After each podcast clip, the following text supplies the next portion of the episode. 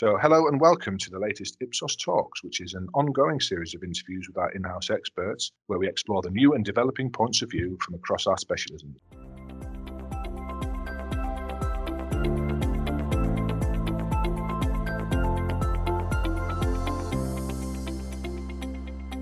I'm Ainsley Taylor, Senior Knowledge Manager in the Ipsos Knowledge Centre, and in this edition, I'm going to be speaking to the authors of the new white paper in the Ipsos View series entitled Dancing with Duality. And this paper is about how to achieve brand growth in a mindful and mindless world, an enticing prospect published just as this global public health crisis leads us into a time of unprecedented uncertainty, presenting brands with opportunities and threats alike. So it's a really good time to hear from the thought leaders themselves behind this paper, who I'm very pleased to introduce to you now. First of all, I'd like to introduce you to uh, Jean-Francois Damais, who's the Global Chief Research Officer for our Customer Experience Service Line. Hello. And then Adam Sheridan, who's the Global Head of Products and Innovation for Creative Excellence. Hello. And Gillian Druitt, who's the Global Head of Offer and Innovation for Brand Health Tracking. Hi, everyone. And lastly, Chris Murphy, who's the Global President for Market and Brand Strategy. Hi, Ainsley. Happy to be here. Gillian, the Ipsos brand narrative was very successful in conveying our philosophy toward brand growth. Can you tell us why we've taken the concept further now? So for me, it's a, it was quite simply time, um, and I think certainly for for BHT it was also quite simply time to have a a, a new um, evolved brand narrative, um, which we now call the brand growth story. The last one was written a number of years ago, um, um, and I guess it presented us with us all as a great opportunity um, for all the new Ipsos service lines at the time to join forces and, and come together to write this. And more, um, maybe not more importantly, but in addition to, um, things have evolved. Um, our understanding of how decisions are made and how people make choices has changed. Um, so yeah, I think um, for me, that's those are the main things for the motivation behind having a stab at writing this new brand growth story. I, I think the, the clientele has uh, evolved a bit as well. So, um, you know, historically, you know, the, the, vast majority of the, the people purchasing services from Ipsos were just in pretty exclusively in the insights community, and increasingly, you know, we are working with uh, brand marketing um, and, and, other kind of non-insights personnel. So I think we did need a narrative uh, that equally spoke to, to, to the needs of, of uh, uh, the, the, the, brand stakeholder, um, you know, as well as the insights professional, you know, kind of carrying out uh, measurement on their behalf.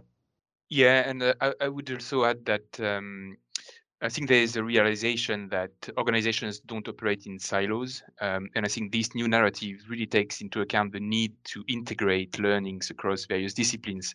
One of the key sort of um, um, um, concepts in the narrative is the the importance of making sure that brands, you know, um, manage perceptions, identity, and experience uh, holistically. Um, and I think that's something that's um, that that that will be useful for organization to make sure they don't, you know, create disconnects across various uh, areas of their business. Yeah, and I, I would um, just just add briefly to this. I, I think a real motivation for us is to somewhat provoke discussion in the industry, uh, specifically as it relates to communication and, and also in general how people make decisions. There's um, been a, I think we'd all agree, somewhat of a prevailing narrative uh, for the last four or five years that we're all these, you know, kind of uh, automaton kind of robots uh, making decisions. If uh, something's put in front of us, it will influence us, and and then we'll make that decision. And what we know from the science now is that, in fact, the story is not that simple. It's not just a heuristic shortcut emotion only story that we are thinking beings as well and that those um, processes interact and are regulated and it's understanding those uh, that we think is important and and we we do feel um, Ainsley this this narrative can can give provocation and debate in the industry, which is always a healthy thing. Yeah, Adam, I, I, love how you phrase that, and I think for me the way that I like to talk about it um, is to think of us as whole people. So in the old inverted commas way of talking where we were, you know, about how decisions were made. It felt like we were separate from our, we were separate from the decisions we made as people. And, and the way that we talk about it now in our new brand growth story is as people, we are whole people making decisions.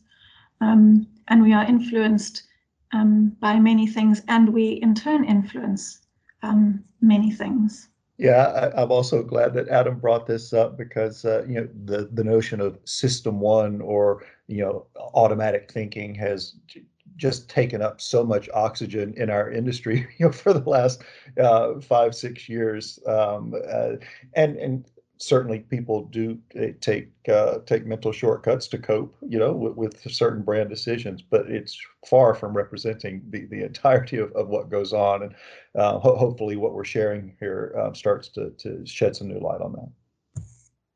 Hopefully, that's also coming through, Chris, in our in how we've titled the the brand growth story, um, dancing with duality, achieving brand growth in a mindless and mindful world. So hopefully that grabs people's attention as well and starts to, um, certainly send the message that we are moving um, or have moved away from the whole notion of system one, system two to whole brain thinking. Yeah, and and that there are things that that brands can do um, to jolt people out of you know uh, automatic rhythms um, and, and uh, cause disruptions, um, help them justify or post-rationalize decisions. Um, so again, it, it's just uh, hopefully we're, we're sending the clear signal here that you know uh, it, it's not all about system one. Jean-Francois, is there anything about the new brand growth story that you think will really resonate with our clients? yeah, absolutely. So that comes back to the sort of interplay between perceptions, identity, and experience. Um, we know that you know what a brand says about itself through communications or other sort of brand building initiatives. Um, this sets some reference points in, in, in consumers' minds. It sets sort of expectations. It, it almost creates a promise. And what we find is that the extent to which the actual experience uh, meets the expectations set by the promise is, is key. Uh, we find through different R&D that we've run that if there's a gap between what the brand says and what it does, expectations are violated. That create some form of um, of, of triggering customers and and attitudinal and behavioral ad- adjustments can follow. So in other words you know when the experience does not match up uh, customers are more likely to exhibit negative uh, behavior. They will like the brand less and they will probably start using them less and possibly engage in, uh, in, in negative word of mouth physical or online uh, but then conversely, when the experience starts reinforcing the brand promise, reinforcing key associations that are in customers' minds, customers grow grow closer to the brand and, and, and they use the brand more frequently. So in other words, you know, experience has a key role um, to, to play to, to shape positive memories uh, and to drive stronger and longer lasting relationships. And I think these are very clear implications for how brands needs to be managed. Yeah, uh, just to, to reinforce that point about uh, alignment between you know the the perception or, or the promise, you know, and the experiential reality.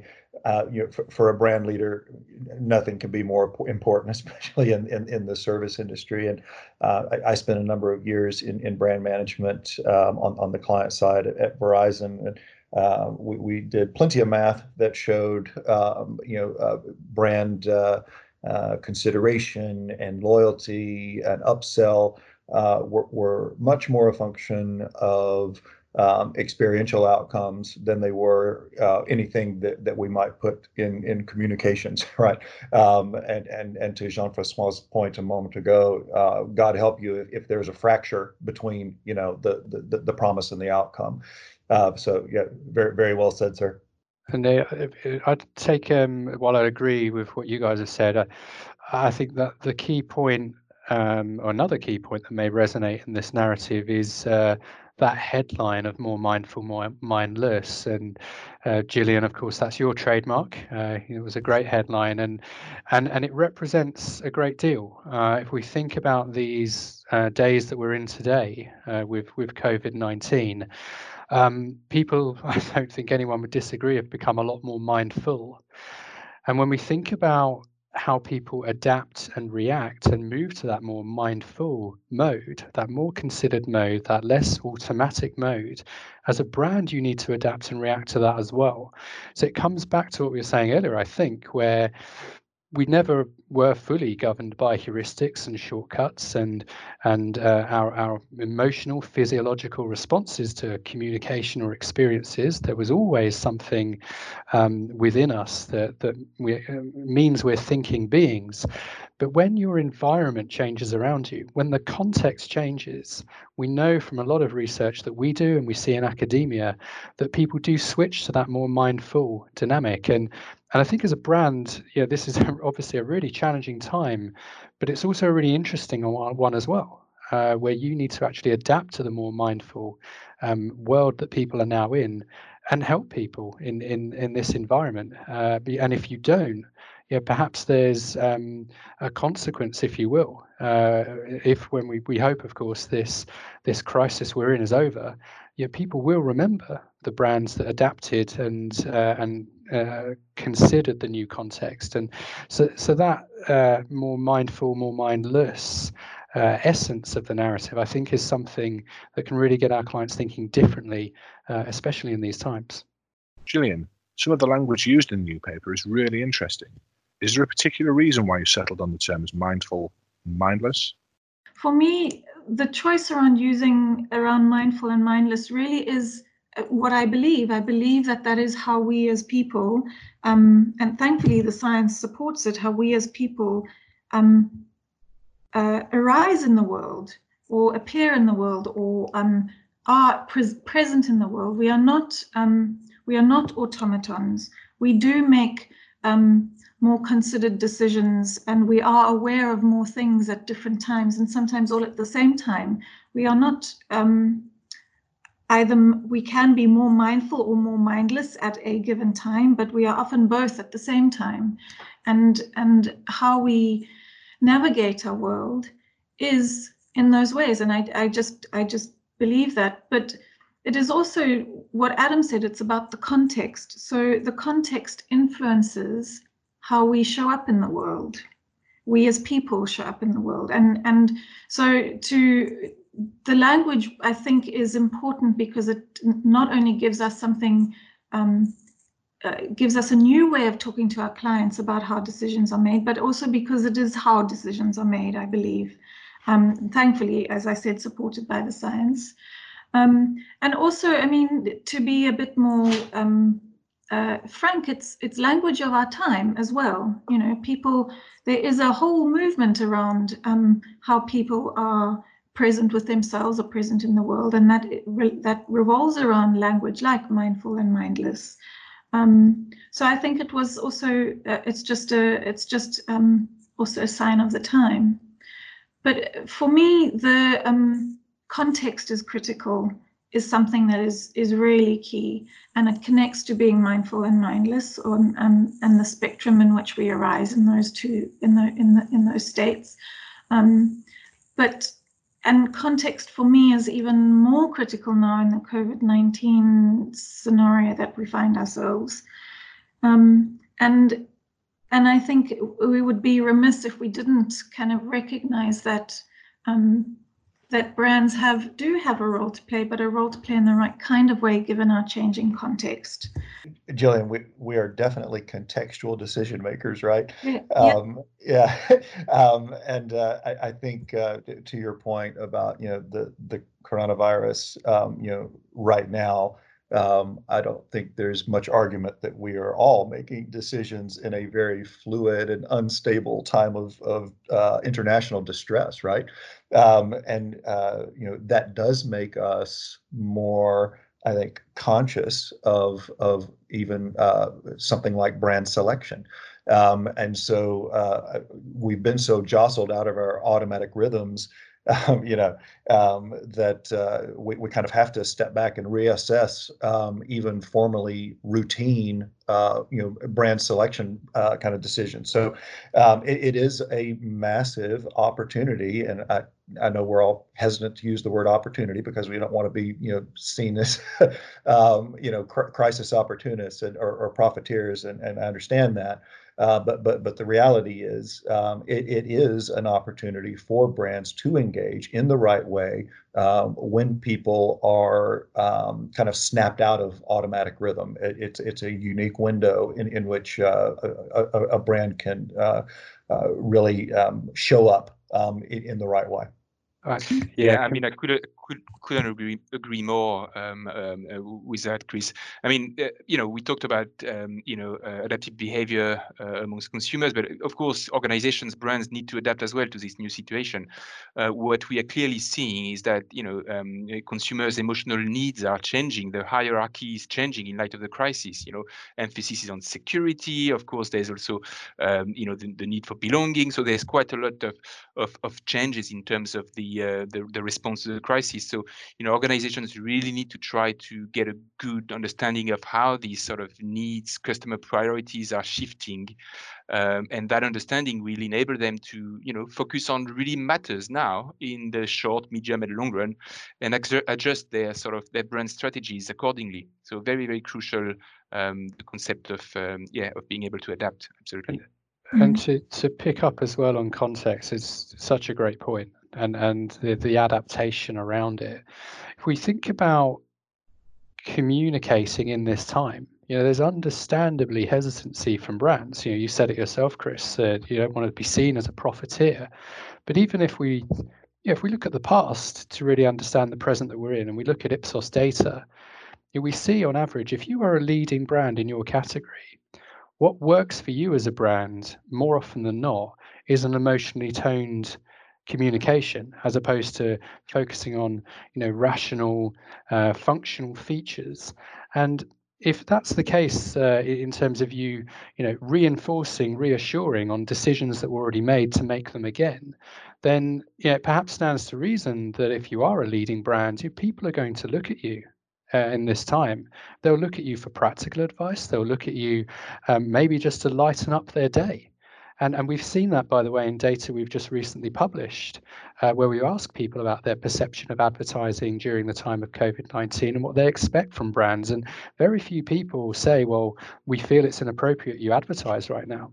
Yeah, a lot of them are saying, I'm, I'm looking to you as, by the way, we see in our global trends data, a more trusted institution or group of institutions than national government. So they're actually looking to brands to lead the way to help them practically and also you know, give uh, a ray of light in their lives. And we see that in the past in what's effective in communication, and we see it today when we ask people about what they expect from brands. So that that idea of context is yes, the environment, but it's also where your leadership positioning is. If you're a big brand, I think people are looking to you.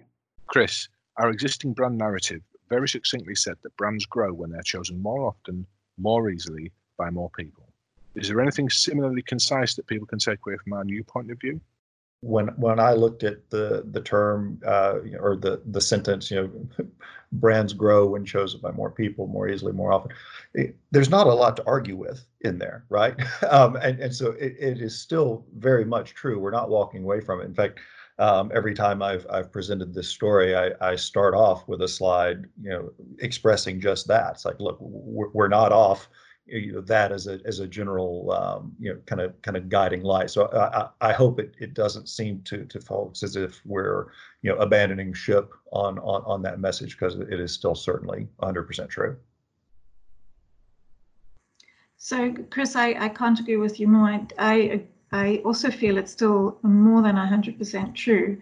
Um, but I think for me, what I'd like people to to I have two things that kind of uh, sound bites um, that I think would be valuable for people to have in their minds um, after, you know, to stay in their minds rather from the brand growth story. Um, in addition to brands grow um, when they're chosen by more people more easily, more often, it would be, for me, um, it would be context is critical. And then the second one is that brand experience and decisions can be both mindful and mindless. So if we were to have to pick sound bites from our, new brand growth story. Um, those would be my two. Yeah, and and I think I might go back to something Jean-Francois said in, in his introductory comments. You know, if if you approach this from a brand leader standpoint and think about the uh, kind of the tools or the instruments at, at their discretion um, in, in, managing that brand, you know, uh, they can manage experience, they can manage perception, they can manage identity, um, and and I'm hopeful that that those uh, kind of three uh, terms are, are resonating clearly as people go through the material. Um, and the one piece of those that, that we really haven't talked about much um, on this podcast is the identity management piece. Um, and, and when I talk about brand identity, um, some might, might uh, refer to those as, as distinctive assets. So, uh, you know, the the logos, the calligraphy, the colors, the sounds, the sonic cues, the uh, celebrity spokespeople, all, all those things. Um, those are, are such important tools um, in, in the brand manager's toolkit.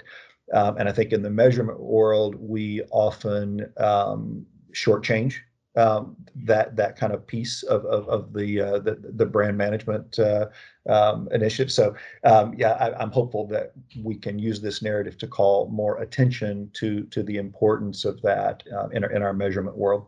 Yeah, I, I couldn't couldn't agree more, Chris. And I, and I know uh, you know there's there's two kind of principal forms of measurement, isn't there? You know, one is measuring the strength of them related to the brand itself in brand positioning. So what do you have? What can you leverage? Yeah, the the other angle as well is is really understanding the degree to which the brand assets you have can actually enable effectiveness in your uh, branded communication and your creative. And um, you know, what we see clearly in the data is that brand assets really do matter to creative effectiveness. There's a really strong relationship uh, between you know, better performing ads on um, one of our core creative metrics, branded attention, uh, in terms of the use of brand assets versus those that perform quite weakly. And the more distinct the assets, the more effective. So we see, for example, brand mascots, brand characters, really bringing a lot more to the table than um, say celebrities. And it kind of makes sense because uh, brand mascots they're created by you. You evolve them over time. You own them. They don't uh, get drunk. They don't have affairs. They don't go to prison. Um, but celebrities do. They're you know guns for hire. They're human beings and they're a bit uh, unpredictable. So so i think you know, there's a lot of knowledge we have in ipsos around brand assets as as well as ability to measure the contribution they can make. And uh, so that's why I would agree, Chris. It's just a great time uh, to recognise the uh, the power of identity and, and the need to measure it and uh, and and to remind people of that. Adam, in the period since we first started to put dancing with duality together, the world has changed in previously unimaginable ways. How much of what we have written is still relevant in the context of the global public health emergency? Well, um, I think a lot of it is. Um, a lot has changed as well. So you know we need to recognise that. But it it's ultimately, I think, the respect of context. Um, we often forget the environmental context in which uh, people operate. So if everything's stable, everything's good, everything's familiar, you probably are going to uh, continue down the more mindless path. Um, but when context does change, uh, we, we know from the science that, that people do adapt and people do become more mindful uh, to adapt to the, the new normal um, that that they that they find themselves in, and and again, I you know, maybe it's kind of repeating the point, but I can't make it enough. Yeah, people genuinely are looking to brands in this time to to help them to show leadership uh, you know, actually, you know, trust in national governments is at its lowest level for, for, for some time, and it does vary by country, but it's not high. And, and actually, trust in tech brands, in food and drink companies, is a lot higher. You know, we see that in in our data. So uh, I think you know the relevancy absolutely is there you know, people are now in a different context. They are certainly more mindful in, in different scenarios. And, and also you know, what we talk about in managing perception, delivering on experience, and also leveraging identity. You know, frankly, it's it's not even just about business gains today. It's about showing leadership and helping people. And if you do that, if you play the long game, then I think you've got an opportunity to also benefit because you're doing the right thing. I, was glad Adam brought up the T word um, because uh, you know trust in institutional organizations is at an all-time low. You know whether that's you know governmental or religious, um, and increasingly uh, people are looking, I think, to, to, to, brands to kind of fill that that void of accurate information. Um, so you know to the degree to which you know brands can step up um, as a source of authenticity in this period of distress, um, it, it is a really uh, neat opportunity to kind of accelerate the trust curve um, because in, in in, in a normal uh, kind of period of time, you know, trust takes a, a, a, lot of time to, to build and a lot of positive repetition. If you look at most driver models, uh, you know, kind of behind trust, um, it, it's almost always built on the back of positive repetition, and that just by definition takes some time. Um, but but in a, in a time of turmoil like this, um, I, I think if, if, brands behave appropriately, um, they can accelerate uh, perhaps uh, that that time frame of that. Yeah, and I, I would add to that that um, you know going back to the the uh, the idea of the the key elements of the narrative, I think they are extremely relevant um, to the current situation. I think there's just more at stake um, given the current situation. So, you know, we talked about the, um, um, you know, consumers expecting brands to play a role here, absolutely.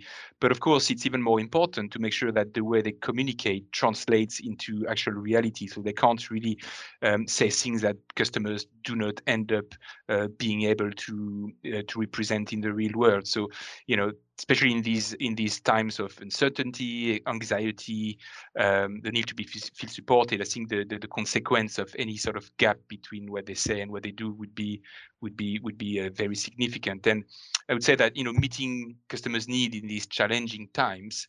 Um, you know, will have positive impact on, you know, longer term emotional attachment, goodwill, and, and long term loyalty.